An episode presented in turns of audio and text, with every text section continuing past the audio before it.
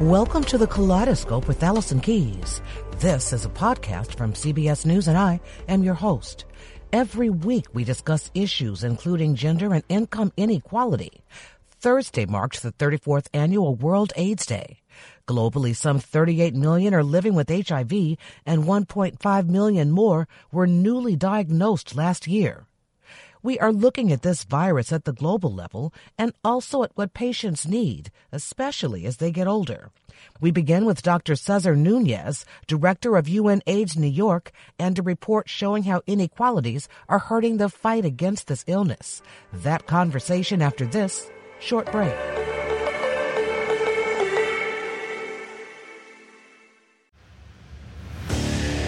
What makes a life a good one? Is it the adventure you have? Or the friends you find along the way? Maybe it's pursuing your passion while striving to protect, defend, and save what you believe in every single day. So, what makes a life a good one? In the Coast Guard, we think it's all of the above and more, but you'll have to find out for yourself. Visit gocoastguard.com to learn more. Man, that sunset is gorgeous. Grill, patio, sunset. Hard to get better than that. Unless you're browsing Carvana's inventory while you soak it all in. Oh, burger time.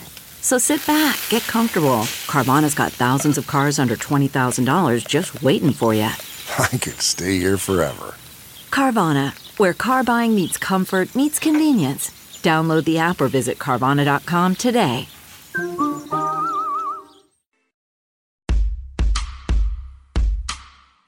The key driver of the AIDS epidemic is the gender inequalities.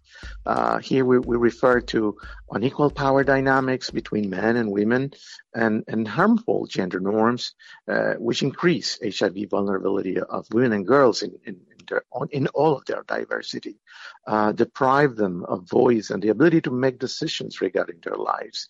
Uh, so we see uh, these uh, new HIV infections among adolescent girls and young women declining slower than among males in the same age in sub-Saharan, for example.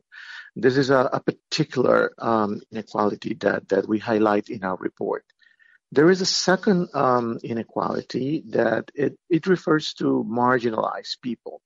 And here we refer to um, key populations. And in, within key populations, we refer to um, gay men and other men who have sex with other men. Uh, we refer to uh, sex workers. We refer to injecting drug users and uh, as well as prisoners. So uh, new HIV infections uh, are concentrated among them and, and they are not declining globally. We we see that there are few programs targeting these these populations, and if we do not scale up uh, the interventions for them, we're not going to be able to to to to, to be successful. The last uh, inequality, and, and I'm extending a bit myself, but uh, I wanted to cover the three, and then we can perhaps elaborate. Uh, it's children. Uh, in 2021, 800,000 children living with HIV were still not on life-saving treatment. And we know that what needs to be done to eliminate the vertical transmission of HIV and meet the treatment needs of children, but a failure of leadership has prevented us from doing so. So it is not until very recently that um, pediatric medications have been made available in the past, um, children had to take uh, uh, medications, uh, you know, halved by, uh, from adult uh, uh, presentations. So this is something that, that I believe needs to be uh, done uh, quickly, faster, and uh, it could be easily resolved by intensifying mother centered strategic efforts to prevent vertical transmission. If you could break down a little bit the problem for women, because I understand that some of that is intimate partner violence. Some of it is that few women are able to make their own decisions on sexual health. Um, we have seen uh, an increase in domestic partner violence uh, around the world. Unfortunately, during the, shutdown due to the pandemic, uh, a lot of that happened, and many women were or were had to stay at home with the the aggressor and that generated a lot of issues worldwide. We uh, have seen that the importance of uh, uh, programs that allow um, young girls and, and, and young women, uh, you know, acquire uh, the ability to to say no, to to fight back, and and this comes with education we have placed uh, an enormous emphasis on the importance of education, particularly in uh, countries in sub-Saharan Africa. We have uh, noticed how women and, and, girls, particularly who end secondary education, they um, reduce by half their risk to acquiring HIV. Let me ask you, what countries, and I know that you just talked about sub Saharan Africa, so we'll come back to that, but what countries are having the biggest problem battling HIV AIDS in this year? The, the epidemic continues to be um, focused in sub-Saharan Africa, but at the same time, I must uh, speak well or highly of uh, the responses, particularly in, in South Africa. South Africa is the country that reports the most people in with HIV, but also reports the highest level of investment in uh, prevention and care at the moment, uh, compared to many countries around the world, uh, developing or middle income countries, and that invest uh, between 2%, 3% of their um, uh, global budget, South Africa is investing 12%. But uh, we have 12 countries at the moment in, uh, in, in the Sahel that um, and in the SADC, I'm sorry, the countries from, from the south of Africa, that are running a program that we're calling Education Plus. And, and this is a, a, a joint program that we are running with UNICEF, UN Women, UNFPA, and UNESCO. The idea is to make sure that education is available for the secondary um, uh, level of schooling and that we see girls transition to uh, labor and that prevents them from acquiring HIV. I've got to ask you one more question because one of the things that struck me mm-hmm. was discussing the masculinity issue with men. And I know in, in many countries that uh, uh, same-sex relations are criminalized, right? And that is definitely affecting the people knowing their HIV status in the first place, right? Yes. Now, this is this has been an, a, a very significant um, issue in the response. At the moment, 70% uh, of the new infections uh, belong in the category of uh, gay men or men who have sex with other men and uh, even though they represent only about 5% of the population. So talking about masculinities is uh, uh, an issue that, but there is a lot of pushback in, in many countries, traditions in some cases, or uh, culturally uh, something that is not accepted. We unfortunately see in many countries around the world uh, the criminalization of homosexual relationships, and this is something that happens as close to us as in the Caribbean. Eleven countries there uh, criminalize homosexuality, uh, but in in African countries, we also see even depending on the on the culture, even the, with the penalty of death in some cases. And let me just ask you one more quick question. You said that there are a couple of things that could be done to end these inequalities and help the world continue to battle this not as deadly as before, but still very deadly disease. Our report, uh, it's, call, it's, it's a call for action. It's a call for action that is defined by the word equalize. So it's a call to equalize. We must equalize for women and girls to reduce their HIV status. There's a second call to equalize for marginalized people. We must equalize for children living with HIV. And we also uh, need to tackle the inequalities of resourcing. So by equalizing access to rights, to services, to resources, and equalized access to the best science and medicine, that's how we will end AIDS. That was Dr. Cesar Nunez at UNAIDS New York. Now, here's Reverend Jimmy Gibbs, National Chair of the National Center for AIDS Research CAB Coalition. He tells us some patients living with HIV are feeling marginalized, and he stresses the importance of making sure everyone who needs resources gets a position at the table.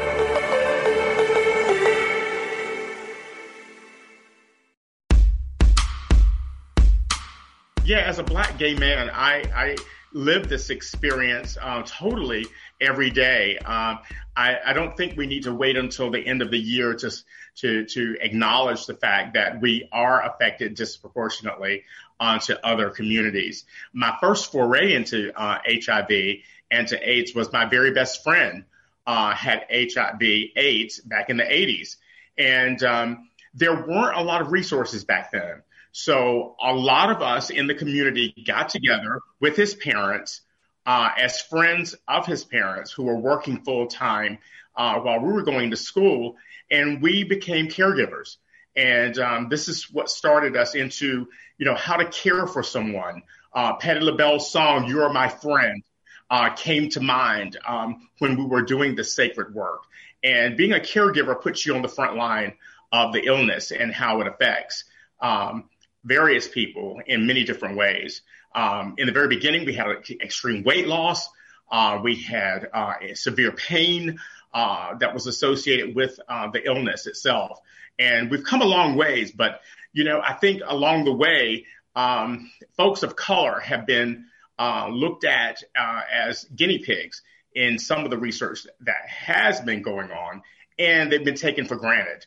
And I want to make sure that you know, we're not taken for granted when we do this work, when we uh, sign up for these, um, uh, when we do surveys online, when we do these clinical trials, because part of the research that has happened has el- not alleviated a lot of things that are associated with it, but a lot of people aren't taking the 12, 13, 30 cocktails a day. They're down to one to two pills and injections. So we've come a long way in that realm, but there's still so much more work to do. So let me ask you right quick. You said that people of color are being looked at as guinea pigs and taken for granted. What do you mean by that?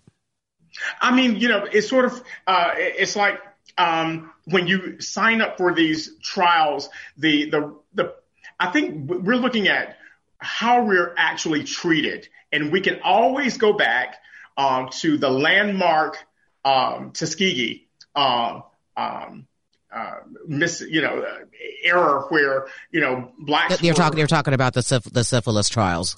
Exactly, the syphilis trials. I mean, you know, it's just almost hard for me to, you know, get out sometimes because I think about um, one of my uncles had gone through that as well. And, you know, we just want to make sure that we don't repeat the past. We remember the past as a learning, teachable moment to make sure that we're all treated fairly and equally.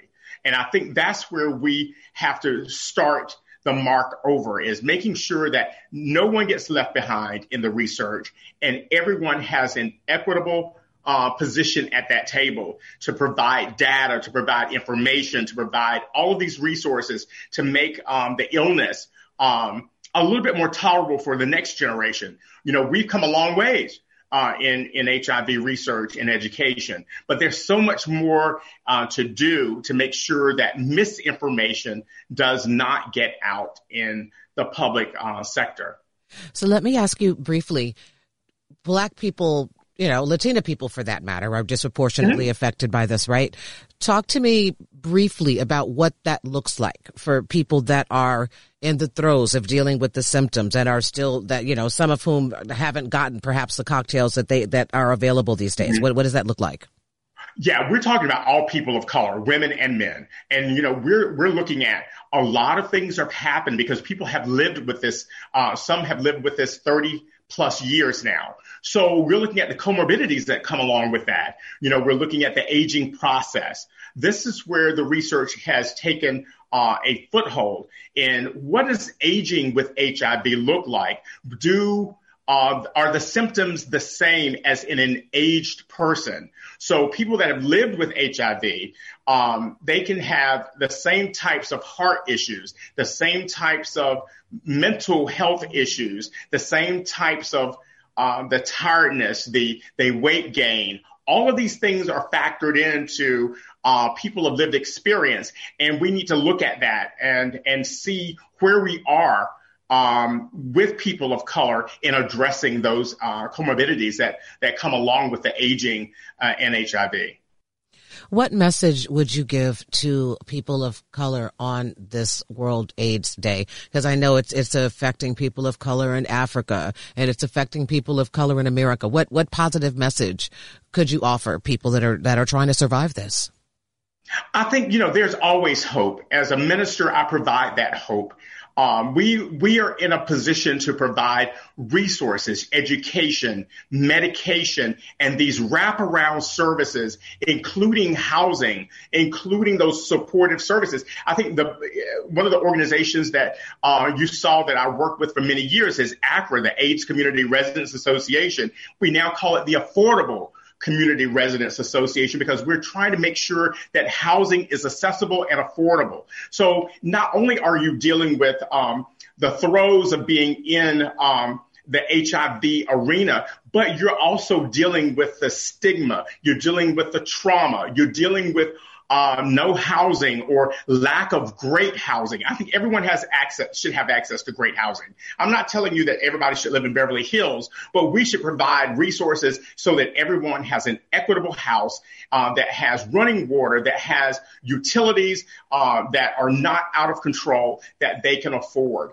uh, and, and access to transportation. I think those are the kinds of things that we look at, and good medication management so that it's not so expensive uh, for folks to afford.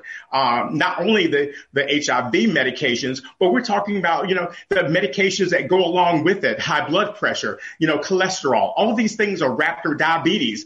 All of these are comorbidities that somehow are attached to the aging process, but are attached to people of lived experience. Okay. But as you did say, we've come a long way, right? Yes, we have come a long way, but there's so much more to do. Um, there's so much uh, education around stigma. There's so much education around, you know, what did it, what does it mean to be uh, a person of lived experience? What does it mean to walk in my shoes? What does it mean that I need to be tested? Those kinds of questions are still out there floating in the public area. You know, these things, yes, get tested. We, you need to know your status so that we can begin treatment as soon as possible. Yes, there are some medications out there. I know that they, um, you know, that we, you know, we look at PrEP as, as the number one medication that we're using right now, uh, to, you know, for the treatment, um, and the adherence piece. But there's so much more that we can do as a community to wrap ourselves around our brothers and sisters of lived experience and help them navigate, um, through some of the challenges that are still here today. That was Jimmy Gibbs at the National CFAR CAB Coalition. Thanks so much for joining us, and thanks to Alan Pang for his production assistance. Like what you hear? Come on back for more. There will be new episodes of Kaleidoscope with Allison Keyes every Friday. Follow the show on Apple Podcast or wherever you get your podcast and leave a rating or review. Thanks for listening. I'm Allison Keyes, CBS News.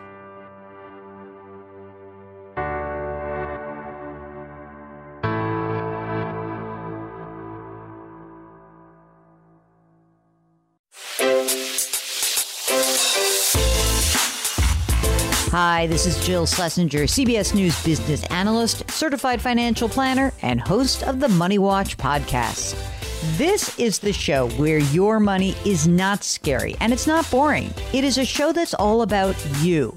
It's your questions that make it possible for me to provide unconventional and entertaining insights on your money, and maybe more importantly, on your life. I'm going to be your financial coach, someone who brings common sense and an insider's perspective on how to manage your money and your emotions. And I promise we are going to have a little bit of fun along the way. Have a question from retirement to career changes to college funding? Just send us an email at askjill at jillonmoney.com. Follow Money Watch wherever you get your podcasts. You can listen ad free on the Amazon Music or Wondery app. Survivor 46 is here, and so is On Fire, the only official Survivor podcast. And we have a twist this season. The winner of Survivor 45, Dee Valladares, will be joining us every week. We're going behind the scenes of the biggest moments, the how and the why things happen, and the strategy and analysis you can only get from someone like me, a Survivor winner. Listen to On Fire, the official Survivor podcast, wherever you get your podcasts.